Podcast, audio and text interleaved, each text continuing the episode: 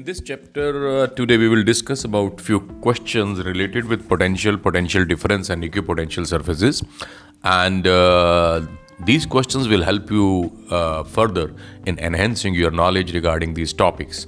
The very first question is कि क्या positive या negative nature of electric potential test charge पर भी डिपेंड करती है अगेन आई रिपीटिंग क्या पॉजिटिव और negative nature of electric potential test charge पर डिपेंड करती है तो बिल्कुल नहीं। हमें मालूम है कि पोटेंशियल की नेचर ये पॉजिटिव होगा या नेगेटिव होगा, ये सिर्फ़ और सिर्फ़ सोर्स चार्ज पर निर्भर करता है टेस्ट चार्ज पर निर्भर नहीं करता है। हमें यह मालूम है कि हम इलेक्ट्रिक फ़ील्ड को ज्योमेट्रिकली इलेक्ट्रिक फ़ील्ड लाइंस की मदद से रिप्रेजेंट कर सकते हैं। क्या हम इलेक्ट्रिक पोटेंशियल को भी ज्योमेट्रिकली रिप्रेजेंट कर सकते हैं? तो इलेक्ट्रिक पोटेंशियल को भी ज्योमेट्रिकली रिप्रेजेंट किया जा सकता है और इसको रिप्रेजेंट करने का तरीका होता है इक्यू पोटेंशियल सर्फेसिस हमें मालूम है कि अगर किसी जगह पर इक्यू पोटेंशियल सर्फेसिस एक दूसरे के पास पास हैं वहाँ पोटेंशियल ज़्यादा है और अगर वो एक दूसरे से दूर दूर है तो वहाँ पोटेंशियल कम होता है। आ, फिर कहता है जी कि बहुत सारी इलेक्ट्रिकल प्रॉब्लम्स को सॉल्व करने के लिए जो सबसे कॉमन रेफरेंस ऑफ़ पोटेंशियल है वो क्या है? अगेन आई एम रिपीटिंग कि what is the most common reference of potential for many electrical problems and why तो देखिए अर्थ जो है it is the most common reference for many electrical problems earth electricity का बहुत uh, बढ़िया conductor है। कोई भी चार्ज इससे ले लिया जाए या इसको दिया जाए इसकी इलेक्ट्रिक प्रॉपर्टीज़ जो हैं वो बदलती नहीं हैं क्योंकि इसकी इलेक्ट्रिक प्रॉपर्टीज़ इसमें से चार्ज लेने पर या इसे चार्ज देने पर बदलती नहीं है। तो हम ये कह सकते हैं कि अर्थ का पोटेंशियल जो है वो ऑलमोस्ट सेम रहता है।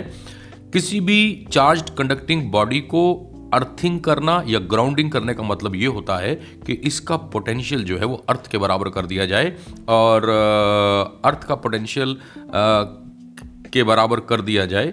तो मतलब ये हुआ कि उसका पोटेंशियल जो है वो ज़ीरो हो जाता है।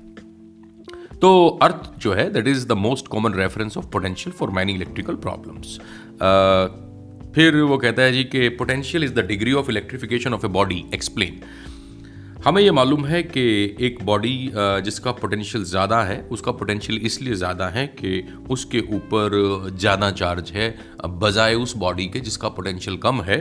तो पोटेंशियल जो है ऑब्वियसली इस तरह से हम कह सकते हैं कि degree of electrification of a body है। ये हमें बताता है कि बॉडी पे चार्ज ज़्यादा है या कम है।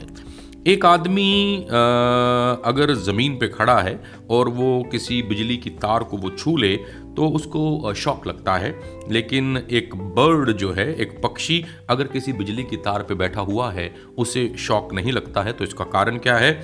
देखिए, इलेक्ट्रिक शॉक जो लगता है, वो इसलिए लगता है कि लिविंग बॉडी में से करंट गुजरता है और करंट तभी गुजर पाता है जब पोटेंशियल डिफरेंस जनरेट होता है, एक पक्षी जो किसी पावर लाइन पे बैठा है सिंगल पावर लाइन पे, उसकी बॉडी में से करंट नहीं गुजर पाता, क्योंकि उसकी बॉडी इक्यू पोटेंशियल सरफेस बन जाती है, उसकी बॉडी का पोटेंशियल वही हो जाता है जो वायर का है। लेकिन एक आदमी जब उसी तार को छूता है तो उसे करंट लगता है, क्योंकि आदमी के पैर जो हैं, वो ज़मीन से टच कर रहे हैं, और जिसके चलते आ, हाथ जो कि तार को छू गया वहाँ पोटेंशियल कुछ और है और ज़मीन का पोटेंशियल कुछ और है। पोटेंशियल डिफरेंस जो है वो जनरेट हो जाता है जिसके चलते करंट जो है बॉडी में से बहता है और उस व्यक्ति को आ, बिजली का झटका लगता है।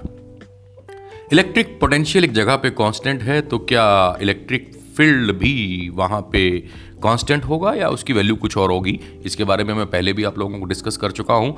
अगेन आई एम रिपीटिंग कि electric potential is constant in a region what can you say about the electric field इस पर विचार कीजिएगा find out the answer by yourself क्या दो इक्यू पोटेंशियल सर्फेसिस एक दूसरे को काट सकते हैं? इसके बारे में भी आपको मालूम है। ऑलरेडी पहले लेक्चर्स में इसके बारे में बताया जा चुका है। एक कंडक्टर का पोटेंशियल 220 वोल्ट है। एक पॉजिटिव चार्ज जो कि पाँच कूलम का है। अगर हम अर्थ से उस कंडक्टर तक लेके जाएँ तो कितना वर्क करना पड़ेगा? आगे नाम रिपीटिंग एक पोटेंशियल का, एक कंडक्टर का पोटेंशियल 220 वोल्ट है। अगर एक पाँच कूलम के चार्ज को हम अर्थ से उस कंडक्टर तक लेकर जाएँ तो कितना वर्क करना पड़ेगा? हमें मालूम है, अर्थ का पोटेंशियल हम ज़ीरो मानते हैं। ये एक रेफरेंस ऑफ़ पोटेंशियल होता है। यानी पोटेंशियल डिफरेंस कंडक्टर और अर्थ के बीच में five minus zero five volt का हो गया। अब जहाँ तक वर्क की बात है हमें मालूम है W is equal to Q into V Q हमारे पास जो है वो है आ, 220 वोल्ट हमारे पास पोटेंशियल है और चार्ज पाँच कूलम का है। तो 220 ट्वेंटी इंटू फाइव मल्टीप्लाई करेंगे तो 1100 जूल हमारे पास आंसर आ जाएगा। एक इलेक्ट्रॉन किसी एटम के न्यूक्लियस के चारों तरफ़ घूम रहा है।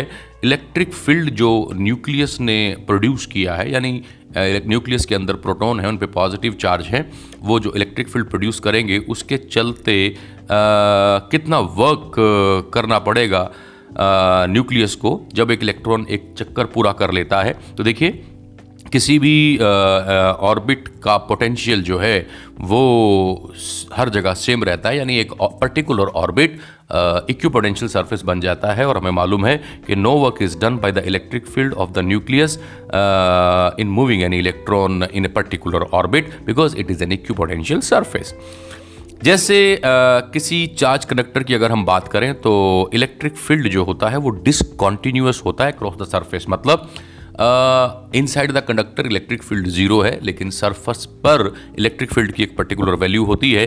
क्या इलेक्ट्रिक uh, पोटेंशियल भी डिसकॉन्टिन्यूस होता है? मैंने पहले भी आपको बताया है कि अगर हम एक होलो चार्ज कंडक्टिंग सफ़ियर लें तो उसके इन साइड में पोटेंशियल उतना ही होगा जितना उसके सरफेस पे होता है क्योंकि पोटेंशियल की वैल्यू बदलती नहीं है। तो हम ये नहीं कह सकते कि पोटेंशियल डिसकॉन्टिन्यूस होगा। तो पोटेंशियल जो है वो कांस्टेंट यानी कॉन्टिन्यूस रहता है। एक पॉइंट से दूसरे पॉइंट पर ले जाने में कोई वर्क डन नहीं करना पड़ रहा किसी चार्ज को, किसी सरफेस पे। तो सरफेस की नेचर के बारे में आप क्या कहेंगे? इसके बारे में सोचिए you can think about it and you can give the answer by yourself now we are having few very short type of question the very first is what is meant by potential at a point क्या मतलब है किसी जगह पर potential का? You have to give the definition of potential ये आपको already discuss की जा चुकी है। Uh, फिर है कि इलेक्ट्रिक पोटेंशियल डिफरेंस से आपका क्या मतलब है? Uh, तो इलेक्ट्रिक पोटेंशियल डिफरेंस जो है uh, वो है work done in moving a unit positive charge from one point to another in electric field electric potential energy क्या होती है? Work done to bring charges from infinity to their position in a system is called word that is called electrical potential energy एक mega electron volt में कितने joule होते हैं?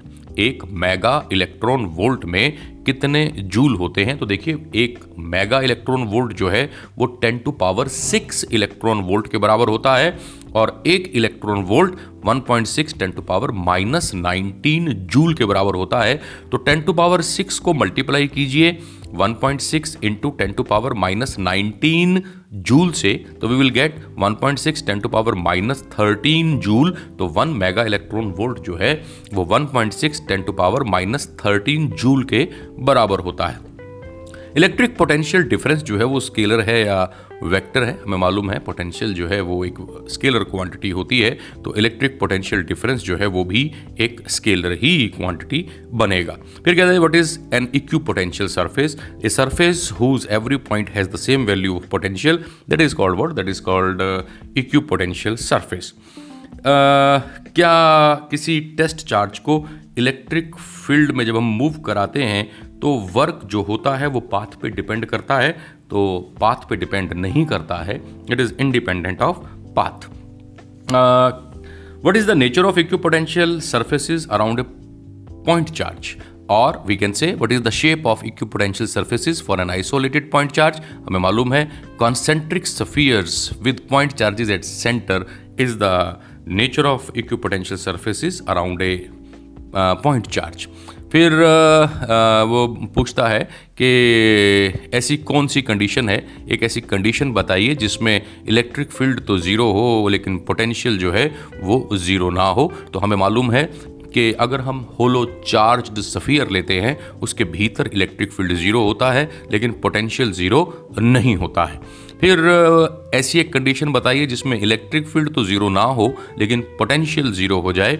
Equatorial line अगर हम डाइपोल की लें तो इक्वेटोरियल लाइन किसी भी डाइपोल की अगर हम लें उसके ऊपर कोई भी पॉइंट आप ले लीजिए वहाँ इलेक्ट्रिक फ़ील्ड ज़ीरो नहीं होगा लेकिन पोटेंशियल हमेशा और हमेशा ज़ीरो मिलेगा।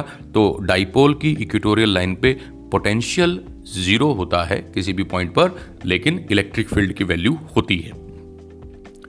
आ, एक सॉलिड कॉपर का सफ़ीर आपके पास है उसका रेडियस आर है उसको हमने क्यू वन चार्ज दिया। दूसरा एक आपके पास कॉपर का सफ़ीर और है, लेकिन वो होलो है, उसके ऊपर चार्ज Q2 है। अगेन आई एम रिपीटिंग आपके पास दो सफ़ीर हैं कॉपर के बने हुए दोनों का रेडियस जो है वो सेम है, यानी R, एक सॉलिड कॉपर सफ़ियर है, एक होलो कॉपर सफ़ियर है। सॉलिड कॉपर सफ़ियर पे चार्ज Q1 है, जबकि होलो कॉपर सफ़ियर पे चार्ज Q2 है। जब उनको किसी तार से जोड़ देंगे कंडक्टिंग वायर से तो दोनों पे चार्ज कितना हो जाएगा? तो जब कभी भी दो इस प्रकार से हम सेम रेडियस वाले सफ़ियर लें, वो एक होलो हो, एक चार्ज हो, उन दोनों को एक कंडक्टिंग वायर से जोड़े तो जो फाइनल चार्ज हर सफ़ियर पे हो जाएगा, वो हो जाएगा Q1 one plus Q two by half यानी दोनों चार्जेस का आधा। फिर इलेक्ट्रॉन वोल्ट क्या होता है? Energy acquired by electron while passing through a potential difference of one volt is called volt that is called electron volt one electron volt की value कितनी है? You know it very well कि one electron volt की value कितनी होती है। किसी dipole के कारण जो पोटेंशियल प्रोड्यूस होता है, वो डिस्टेंस के साथ कैसे वेरी करता है? यानी पोटेंशियल और डिस्टेंस में क्या रिलेशनशिप है इन केस ऑफ़ डाइपोल तो in case of dipole potential is inversely proportional to the square of distance क्या इलेक्ट्रॉन कोशिश करते हैं to go to the regions of higher positive potential और low uh, potential. क्या इलेक्ट्रॉन कोशिश करते हैं उस रीजन में जाने की जहाँ पोटेंशियल ज़्यादा है या वो कोशिश करते हैं उस रीजन में जाने की जहाँ पोटेंशियल कम है? तो electron tend to go to region of high potential as they carry negative charge क्योंकि इलेक्ट्रॉन्स पे नेगेटिव चार्ज है तो वो प्रयास करते हैं कि वो उस रीजन में जाएँ जहाँ पर हाई पोटेंशियल है। हाई पोटेंशियल मतलब किसी पॉजिटिव चार्ज के कारण है। पोटेंशियल ग्रेडियंट का यूनिट क्या होता है? Think about it potential gradient आपने पहले भी समझा है और इसके यूनिट के बारे में आप खुद सोचिए। एक पिंजरा है मेटल का बना हुआ।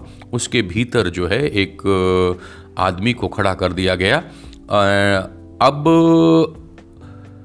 चार्ज हमने उस पिंजरे को दिया। लेकिन उस आदमी को कोई भी शौक नहीं लगा। दोबारा सुनिएगा, एक आदमी है, वो एक मेटेलिक केज में हमने खड़ा कर दिया। मेटल का बना हुआ केज है।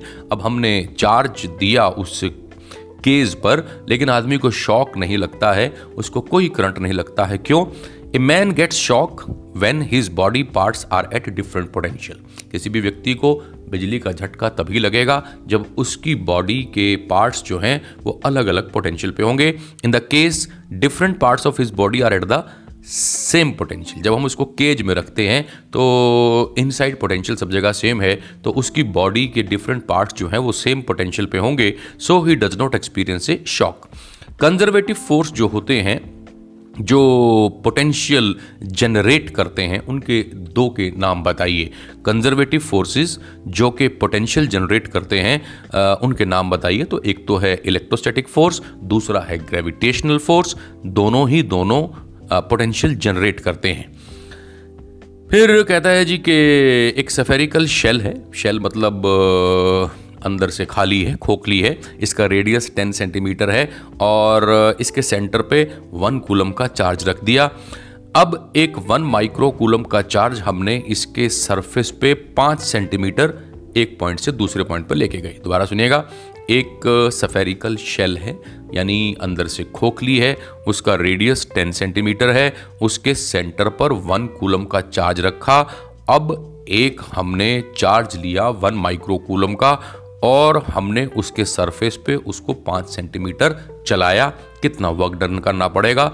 क्योंकि सफ़ियर के या शेल के सभी पॉइंट्स सरफेस पे सेम पोटेंशियल पे हैं। तो यानी हम एक पॉइंट से दूसरे पॉइंट पे जब लेके जाएँगे तो पोटेंशियल डिफरेंस ज़ीरो होगा। क्योंकि पोटेंशियल डिफरेंस ज़ीरो है तो वर्क डन भी ज़ीरो हो जाएगा। जूल पर कूलम और वोल्ट जो हैं ये दर्शाना है कि वो एक ही फ़िज़िकल क्वांटिटी के यूनिट हैं। Joule per coulomb and volt they both are the unit of the same physical quantity तो ये आपको दिखाना है, इसकी खुद ट्राई कीजिएगा। किसी भी यूनिफॉर्म फ़ील्ड में इलेक्ट्रिक इक्विपोटेंशियल सर्फेसिस कैसे होते हैं, उनकी फिगर ड्रॉ कीजिए। ये फिगर आप बुक में देखिएगा, इसको ड्रॉ करने की कोशिश कीजिएगा। और एक पॉइंट चार्ज के कारण दो इक्यू पोटेंशियल सर्फेसिस आपने स्केच उनके तैयार करने हैं। इसके स्केच भी खुद तैयार कीजिए बुक में चेक कीजिए और इनको ड्रॉ कीजिए। कभी भी दो इक्यू पोटेंशियल सर्फेसिस एक दूसरे को काटते नहीं हैं। अगर वो एक दूसरे को काटेंगे तो इसका मतलब ये हुआ कि एक सिंगल पॉइंट जो सिंगल पॉइंट ऑफ़ इंटरसेक्शन है, वहाँ पर पोटेंशियल की दो वैल्यू होंगी जो पॉसिबल नहीं है। तो इसके चलते कभी भी दो इक्यू पोटेंशियल सर्फेसिस एक दूसरे को काटते नहीं हैं। And then he says a point charge Q is rotated around a charge capital Q in a circle of radius R a point charge small Q is rotated around a charge capital Q in a circle of radius R what is the work done think about it कितना work करना पड़ेगा? एक point charge small Q जिसकी value है, उसको एक circle में move करवाने के लिए around a charge capital Q तो these are what these are few question इनके आप थोड़ा सा बुक में भी नज़र मारिएगा। So many conceptual problems and short answer problems you will find out over there and these all are very important once we talk about the question of one mark और question of two marks और your M C Qs remember one thing that book is the best teacher available in the world कोई भी अध्यापक जो है वो ठीक है अच्छा समझा तो सकता है लेकिन बुक बुक होती है और बुक को पढ़ना बहुत ज़रूरी होता है। तो बुक को पढ़िए और uh, समझिए जहाँ जहाँ डाउट्स हैं वहाँ अपने निशान लगाइए ताकि बाद में उनके बारे में डिस्कस किया जा सके। तो आज के लिए इतना काफ़ी। Thank you